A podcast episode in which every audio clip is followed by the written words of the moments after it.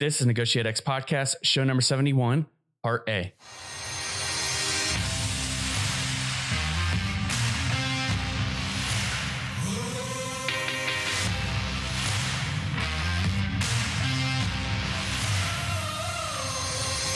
listening to Negotiate X Radio, helping you elevate your influence through purposeful negotiations. If you're here looking to learn about how to become a better negotiator in both business and life, then you're in the right place. Stay tuned and be sure to join the others who have benefited from NegotiateX.com, your home for negotiations training and consulting online.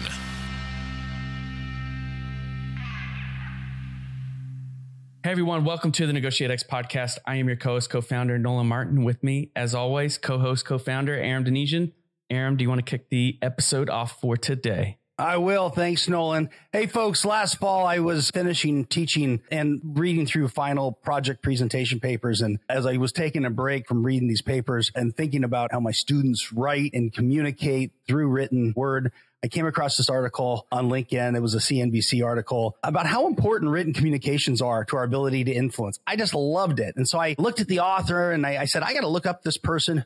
Know, who is she? Found out she's pretty amazing and that we could learn a lot from her, not just about written communications, but some other things that she does in her professional career. I said, I got to get her to come on. And so this show's been like six, nine months in the making and really excited to welcome Juliette Han to our program. Juliette is the chief financial officer and Chief Operating Officer at Cambrian Bio. Uh, Han was previously the Chief of Staff at Two Sigma Private Investments Group, the private investments division of the hedge fund Two Sigma. Prior to Two Sigma, Han was a Chief Operating Officer of People Human Resources Operations at hedge fund Citadel, where she led strategic thinking behind performance and teams. Prior to Citadel, Han was chief of staff for McKinsey New Ventures at McKinsey and Company and had a strategy and commercialization consultant in the New York office's pharmaceutical practice. Han holds a PhD in neuroscience from Harvard University, as well as an MS in physiological sciences and a BS in neuroscience and physiological science, both from UCLA. She serves on the Alumni Advisory Council of Harvard Medical School, Division of Medical Sciences, and an academic advisor. She is also an adjunct professor at Columbia Business School. Juliette, thank you for joining us on the podcast today. Thank you for having me. I'm very excited to be here. Well, we're so excited to have you too. That's a pretty incredible bio. It's like you're mining and like, this is a great article. Mine, you find out like, wow, this author is just incredible. We know you're busy. So, uh, you know, before we get into really any questions, you know, what else could you tell us about your background and your own journal journey and story that might be important for our listeners to kind of understand kind of the context for kind of having you on today and, and the things that have influenced your thinking? I do think that much of my professional journey has been shaped by my academic journey as well. So when you come out of academia, and some people later or earlier than others, for me, it was after about 11 years of bench science. And coming into the professional world, you're not also given the same understanding as you're given when you're 22 and just out of college. So there is a lot of catching up to do. At the same time, you do enter a different type of maturity. So I would say a lot of self growth and self reflection comes from a lot of that experience. Yeah. It's that combination of education, reflection, so study, time, uh, and then experience, right? And being able to put a lot of things into practice. And yeah, we're going to dig into all your practices. So absolutely great. so, Juliette, I was hoping you could share a little bit about Cambrian and what you do on a daily basis as the CFO, COO, and how negotiation skills, especially around influence and persuasion, show up in your work in your business. Absolutely. You know, I love this question. You guys are negotiation experts, and I know you had amazing guests on here. The way I think about it is that when I used to think about negotiations, I used to think of it as a very transactional, in time, very defined thing. But now the way I look at it is every conversation is a negotiation, including the conversation you have in your own head with yourself. So how I like to think about it is perhaps explicit versus implicit negotiations. I'll say that's the best way I think about how I approach my job. So first, my remit as to what I do on day to day. That's a great question. I cover what you would expect of a CFO, COO, like corporate functions, including HR, communications, legal aspects of finance. And um, I also work closely with the other departments, especially given my science background.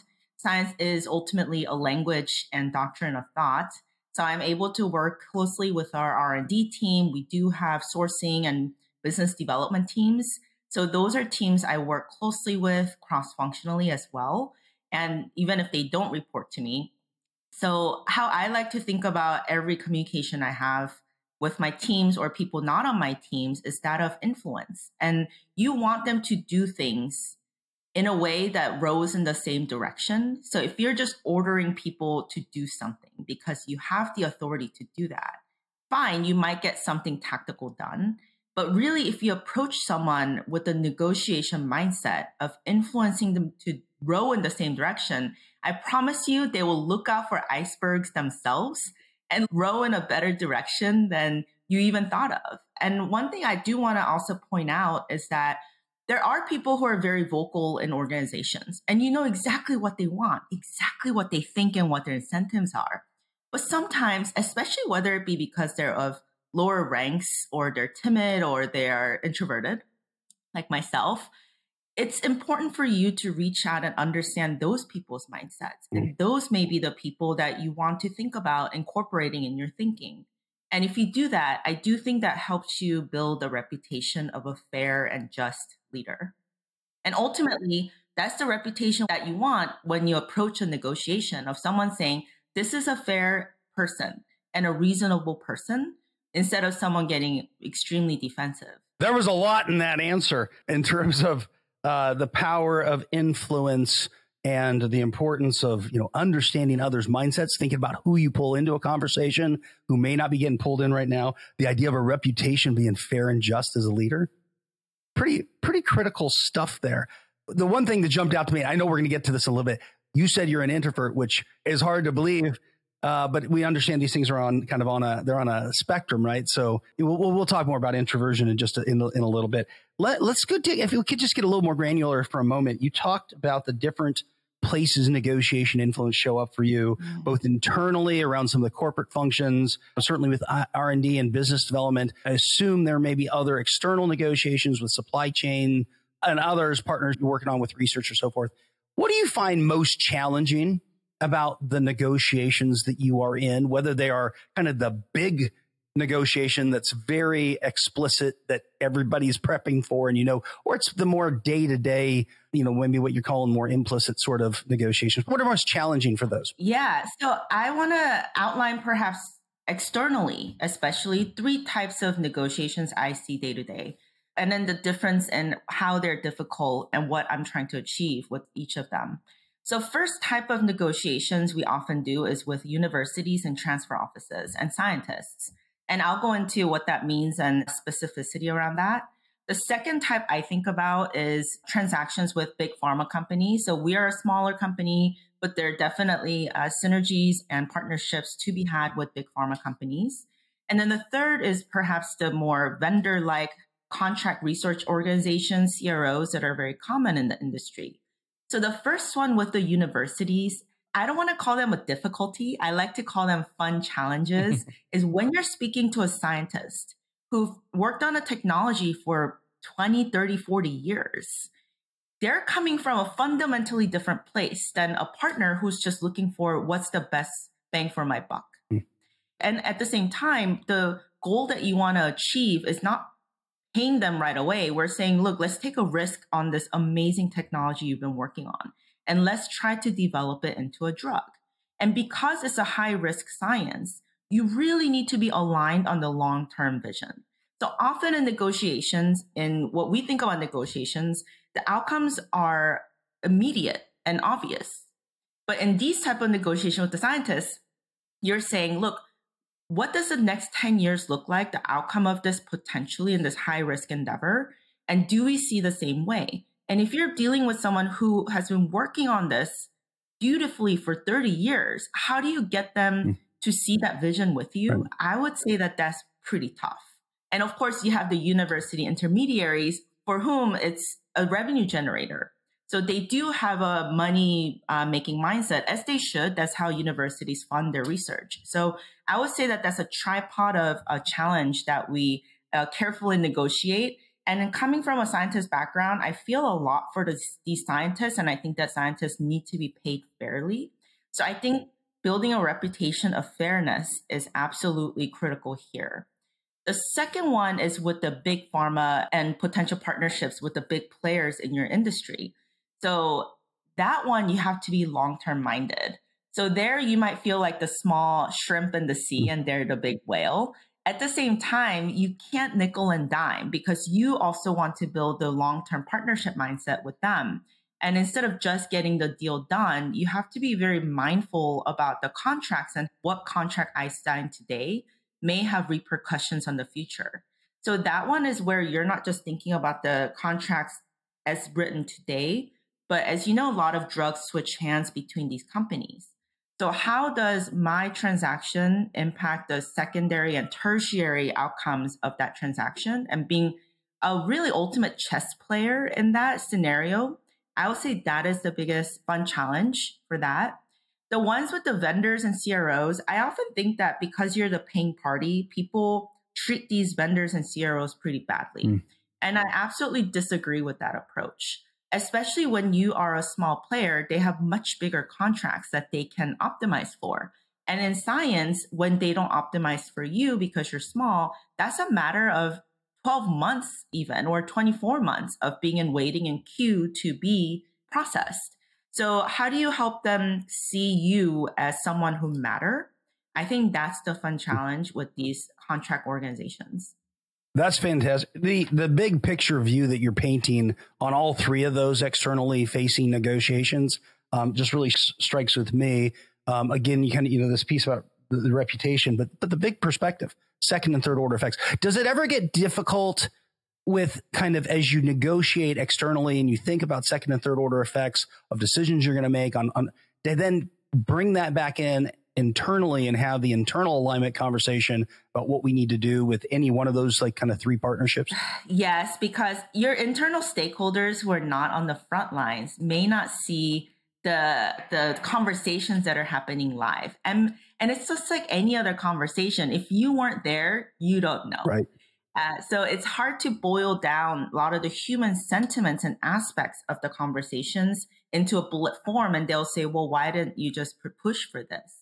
So I do think that we end up on the back end. If you happen to be on the back end, I think that you have to be much more understanding of the limitations uh, in the room as of what's happening in that moment.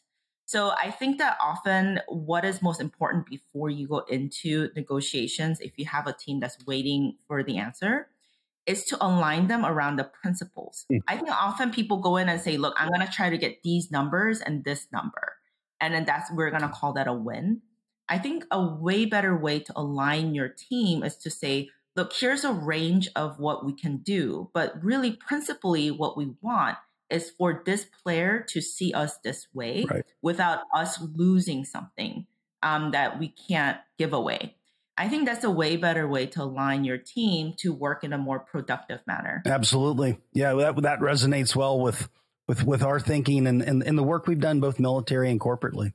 Yeah, absolutely. Uh, thank you for that. So I know uh, Aram mentioned that last fall you you released an Instagram video that that talked about written communication and was picked up by CNBC. Congratulations for that. Why do you believe that so strongly in the importance of mastering written communication and what do you see as the keys of effective writing in general? Especially with ChatGPT, some people wonder if written communication will be any more that, that skills will be any more important and i think if anything it will be even more important and here's a couple reasons why and what that means to answer your question so one is you can't pause and ask ChatGPT to write a quick text or email every single time. I think Microsoft is working on that to integrate that type of language into that, but we can already see that it doesn't have your voice or style yet. And even if he can adopt that, I'm not sure if he has the nuances of your relationship with this particular person. Hmm. All the knowledge you have of other types of interactions you have with this person outside of that email thread. And then number two is that really, as much as there's standardization with ChatGPT around some of the writing that gets put out there, I think a very stylized personal writing now becomes high in pursuit.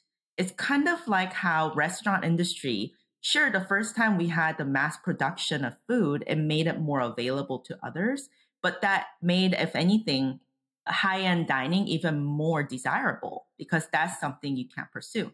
So I want everyone to see writing skills that way. When something becomes commonplace, when you're good at it, it becomes even more mm. desirable.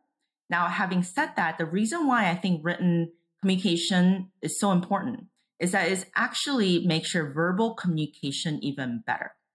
People who write well can also speak well. And what writing does is it forces you to be succinct and commit to those words. In speaking, as a even now, I can say a few words that I don't necessarily need. I don't have to use the perfect diction. But if I were to write this out as an article, I would probably have to commit to every sentence structure. So it forces you to practice that doctrine of double checking facts, making sure the sentiments are clear, and the nuances in which the verbal communications does not. So effective writing delivers the crisp messages without evoking unwanted emotions and reactions. And it helps build relationships. So there are different types of struggles when people write and I've seen across different um, career transformations I had. So, for instance, in academia, uh, we write in very esoteric language. So we have all the scientific research that no one outside of science right. really knows, um, and it's all about how smart you can sound and how much facts you can throw out there, and not a lot about narrative and the audience. Now, it has a lot of data, but as you can see, it lacks direction or overarching so what. Now there's an opposite issue in the corporate writing that lacks crispness. You know, we hear, we talk about jargon and it lacks commitment to ideas and sometimes it doesn't even have the right facts. So I do think that if you are aware of these differences, so I became astutely aware of these differences when I made a transformation and how I had to really evolve the way I think and write. So I would love for everyone to really critically reflect on your writing skills and what has been required of you and whether that is the the style is the best way forward in your environment. And you said was there an instance that you were just referencing that kind of really brought this attention for you like for you personally? Was there something that that happened? That's a that's a really great question. Let me tell you something that I I there's a lot of moments actually when I came out of academia that was like it just demonstrated for me what an ostrich in the head in the sand I was. but there was this moment I left academia and I was at McKinsey. It was one of my first projects, maybe a couple months in. I was working with this phenomenal manager and they asked me to put together this analysis.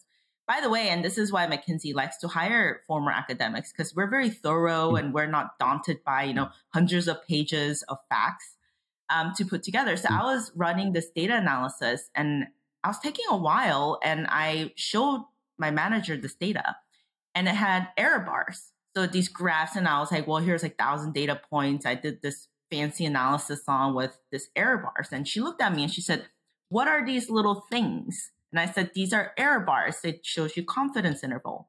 And she's like, yeah, we don't do that here. and I don't need n equals thousand. Like we just need to know enough to make decisions and the management decides the confidence interval. Mm. And which is absolutely true, right? The management is to say, hey, here's some data.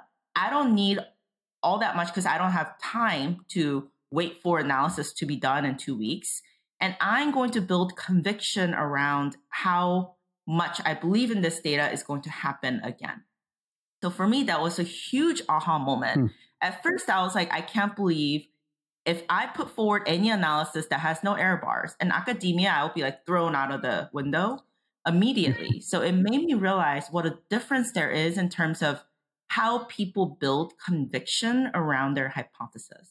Thanks for that. You discuss writing decisive emails in your article. This is so relevant as so many negotiations or other conversations these days happen over email. Could you describe how a decisive email differs from how we typically write emails. Are they more direct? Do they have more influence somehow? Uh, how did they actually look different? Yes, uh, very great question. I want everyone to think of every email in some ways as decisive emails because ultimately, what are you communicating if you're not driving towards some decision? Even if you're uh, communicating with your friends where to go to dinner. So when we say someone is decisive, we immediately think of that means it's direct and I'm going to communicate to you exactly the answer I want. It could not be further from the approach. Mm. The decisive emails to me means that you are driving someone to make the decision that you agree with. So what does that mean? If you just tell someone, let's do this, the likelihood of them saying, yeah, let's do that is pretty low. Right. So decisions aren't just yes and no. So you need to align people to the same context, give consideration or acknowledgement of their stance, and bring people along to the decision. So you're painting the world for them in which your decision just makes the best sense. So most emails, when we think of I'm going to drive towards a decision, it's all about my stance, my decision, and what's in it for me. And that's not decisive. It drives people away from that decision. So you need to write an email that it really has context and don't falsely assume that delivering a finite message equals decisiveness. Yeah, I think that's a trap, right? That message sent equals message received. But if you don't establish context, if you don't put it in a place where it's going to be received by the reader um, with where they are, you miss you miss the boat. I'm going to guess you've had experience maybe writing the wrong email. Have you ever written one that you wish you had back, but maybe you shouldn't have sent it or just could have been better? Um, yeah. Any thoughts there? So look, I have regrets all the time when I send that email. I'm like, oh, I wonder if I should have said it this way. Um, I do think uh, over time that made me a better writer. Now, having said that, there's a couple things that I do now that I know wasn't best practice for me when I had those regrets. I have those regrets when I write back too quickly on something that wasn't urgent. So I'm so excited to get my thoughts and my message out there that I didn't do enough of not just proofreading, but thinking more deeply and broadly. Hmm. So what I do now is I have a draft going immediately just to get the thought started and then go on about my day. And often these emails aren't that urgent unless they really are and come back and add things in or take even more important, take some stuff out. Right. So I would really uh, espouse for taking the time to write something and not just staring at it, but just walk away and coming back and adding things. By the way, the times that I think people, myself included, regret writing the email the most is because maybe it shouldn't have been an email. Hmm. in fact, the first step to writing a great email is to decide whether it should be an email at all. I think we get so comfortable with emails or text that all of us, many of us actually, some of us are not, are a little bit allergic after, especially after the last few years on human interaction, including Zoom or Slack or just calling. Now the phone rings and you're like, well, I don't even know my phone was on in the last 10 years. So I do think that um, even if you are to write an email and want to put something in writing, some of these things go down so much better when you just call someone and deliver a message first and just hear their reaction and just let them down softly versus they're guessing at what your intentions are. Right. And email comes across honestly a little inhumane, no matter how warmly you put it, no matter how you sign off with it. So I do think that before you write that email, the first question is, should I call this person first? And I don't think we do that enough and that brings the humanity hmm. into mm. relationships. Do you have other guidelines? I love this this this idea that my first step to writing a good email is asking whether I should do it at all. Do you have guidelines as you choose modality? And you and you're right, we're living in a crazy time. Right? There's so many options when it comes to we could do this by Zoom or some other form of like you know Teams or virtual whatever. We can do this by email. We can do this over text, phone call. We could try to meet in person. There's just so many more forms of like modalities do you have guidelines that go through your thinking about this relationship, this issue, this topic, whatever? This drives the modality that we need to have this conversation in? I think so, absolutely. So I think if anything, farther you are from where you need to get to, more closer in physicality you need to be. I would say that's a really good framework. Hmm. So farther in stance or relationship you are, and more uncomfortable you feel with this person, more human you need to make it. Now, traveling isn't an option for a lot of people, and it could be on Zoom. So I highly encourage everyone to start off on Zoom, the more uncomfortable you feel on Zoom. So what you're, uh, what you have allergic reactions to, I would say is probably what you should do. it's probably a good framework. And I think that people end up relying on emails to deliver an uncomfortable message because they feel fearful of the human interaction. That is precisely the moment you should deliver it in person. Yeah. Thank you. That's great. Definitely want to make a chart that kind of describes that because I think that that's be very useful as a framework to think through when and when not to email. Um, so thanks for that. So you also talk about creating powerful presentations. We know there may be a number of reasons to create a presentation. Provide an update to key stakeholders, ask a decision on a proposal, request more resources for a project, and so on. What is it that makes a presentation powerful? Why is it so critical to get it right from an influence perspective? And what attention should be given to who the audience is going to be when preparing a presentation? Mm. So, first of all, I think a presentation document, I want to just clarify there's presentation in terms of presentation document. Yeah. And then there's an actual presentation of a document. I think those are different. So, for example, yeah you might be asked to put together a presentation because it will be read or be sent as a pre read versus presenting something. So I want to first get everyone to clarify what you're being asked to do. Because I think one of the mistakes people make is assumption around those two things being the same. Two things could not be more different.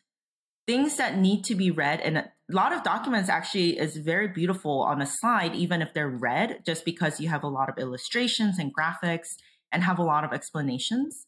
So those are presentation style that you can think about leveraging in addition to Word document um, and other types.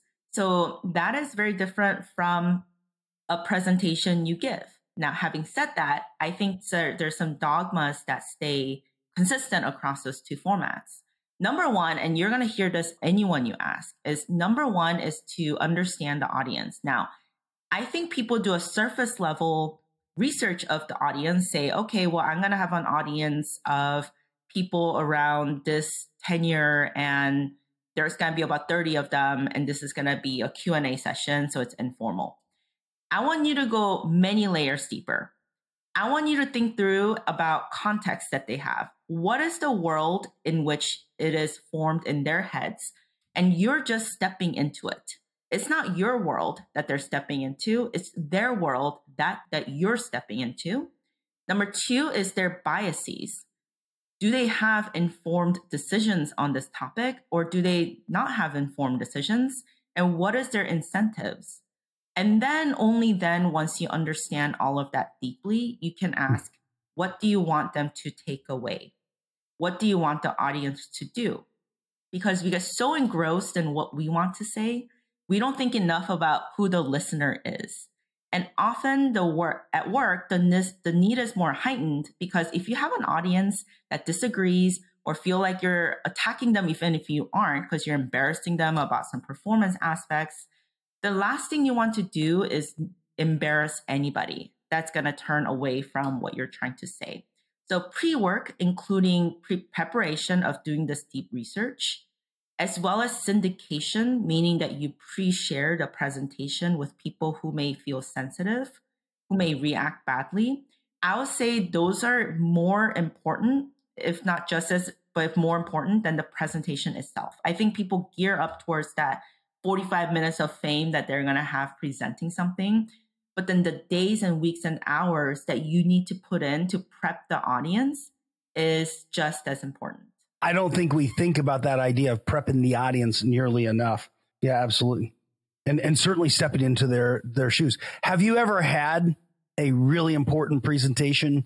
Can you share an example of one? I'm sure you've had one or two. um, that you thought just went really well and why was it so successful? So I do give a lot of presentations, whether it be board presentations to my team, but I want to highlight one. This one was particularly different, I would say. So some time ago, I had to give a presentation where I had zero skin in the game. So uh, I, I, hmm. I wasn't a player in this decision making. And essentially the background without um, uh, divulging too much was that there were a group of investors that wanted to enter a particular area of science. And they weren't sure and they wanted to understand whether there's compelling enough structure and hypotheses to pursue this field. Now, I say I have no skin in the game in that I have no direct incentive. They weren't investing into me. I'm not getting any of their dollars and they're just forming their own thing. But the the reason why I was excited to do this is because I believe that more money should be going into science. So the more I can get investors comfortable with the way um, an investment could be structured, I think that's better outcome for everybody, all of us. So it was to explain some complicated aspects, so scientifically complicated to non-scientists, as well as business-wide, somewhat complicated to how do I think about structuring uh, different investment types into uh, this particular area of science. And I really got a couple of touch points before I gave this presentation, and I was told I have to stay strictly in 45 minute time limit. So I really thought about this deeply actually for weeks because you have a very sophisticated audience mm-hmm. with zero sophistication in science. And that needs to be really moved in a big way by this presentation and help them make this decision. So what I ended up doing is that I had both elements in my slides, which was uh, some complex information that really should be read. Um, and then there was some simple stuff that was more graphical. But what I ended up doing was I passed around pages of this complex stuff. And I told them and said, I want you to listen to me right now because this stuff you can take as post read. What I'm going to do for you though in the next 45 minutes is to hear your concerns about this area, set up the context in which you can go and understand this complex stuff and technical stuff you put in there. And I just want to have a dialogue with you why this is so important. And I really set it up as like, this is going to be a context setting for us. And it was great because I really got to hear their concerns and got to shape the narrative as to how they can now contextualize the complex stuff that they're going to take home and read because their understanding of that really it, it, those are just facts and figures. And what i needed to do was create a world with them mm. that day so that when they go read the complex stuff they'll be like this is worth it. Yeah. doing this complex stuff is worth it. Right? And i feel like she really heard out our concerns so for me, that presentation took a lot of uh, mindful strategy and it took a lot of also physicality and comfort mattered. Also, I think people don't think about the physicality enough. You can hide behind a podium, you can be far from the audience. Those are all different tactics you can think about. How much do you gesticulate? Do you start with the story? So I do think that these are important aspects to bring your audience with you on what you want them to do. Hey everyone, Nolan here. I have to jump in and end today's podcast for part A of the show. Be sure to rate, review, and subscribe to the Negotiate X podcast if you haven't already. And also join us next week for part B of this awesome interview. Thank you for listening to Negotiate X Radio, helping you elevate your influence through purposeful negotiations. If you're here looking to learn about how to become a better negotiator in both business and life, then you're in the right place. Be sure to join the others who have benefited from NegotiateX.com, your home for negotiations training and consulting online.